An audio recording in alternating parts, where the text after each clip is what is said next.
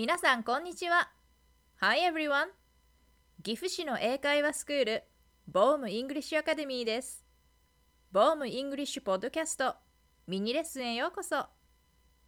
今回は生徒さんからのリクエストに答えたいと思います。外国人の方に道を聞かれたり特に JR 岐阜駅あたりだと岐阜公園へはこのバスで合ってますか？って聞かれることがあります。その時にぜひ英語で答えたいというリクエストです。やっぱりこういうとっさの時にどれだけ反応できるかって大事ですよね。日頃の力を発揮してください。では早速始めましょう。Let's begin! Hello, everyone, and welcome to another Bohm English podcast. In this lesson, we are going to look at how to ask for directions and give directions to places around town. First, offering assistance. Sometimes you might see someone looking at a map or looking confused or maybe even both, and you want to ask if they want help. There are some very simple ways to do this. Some standard phrases include are you okay? Do you need some help? Excuse me, are you looking for somewhere? Or, Hi there, would you like some help?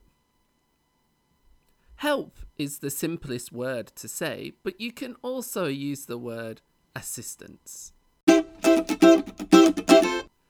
Next is giving and listening for directions. When you are giving directions or listening to other people giving directions, the key points are sequences and the verbs. Sequences are words that tell you the order of what to do. For example, easy sequencer words include first, next, after that, and finally. Verbs are important because they tell you what to do.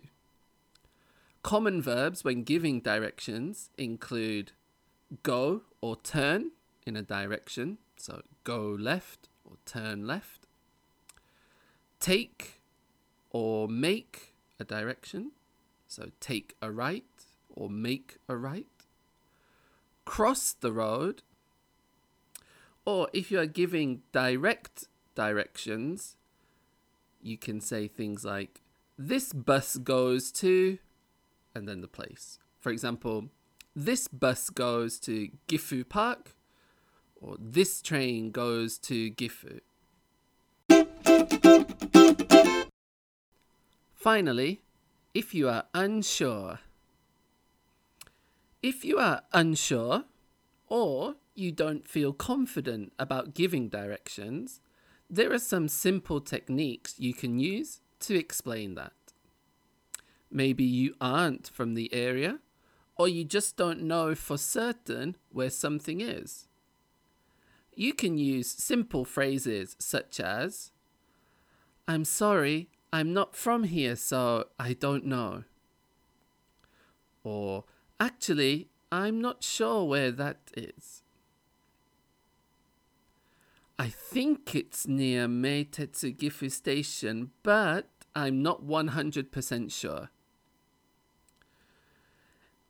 Next, it's not too far from here, maybe five minutes away.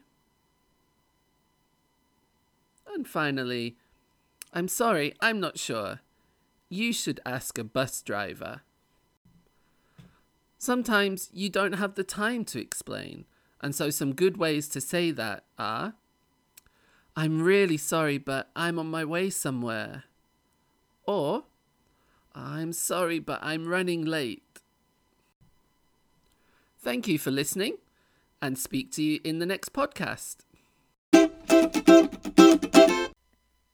いかがでしたか道案内に答えるのはきっかり道順を教えるだけでなくわからない時や 自信のない時はそのように伝えることも大事ですね。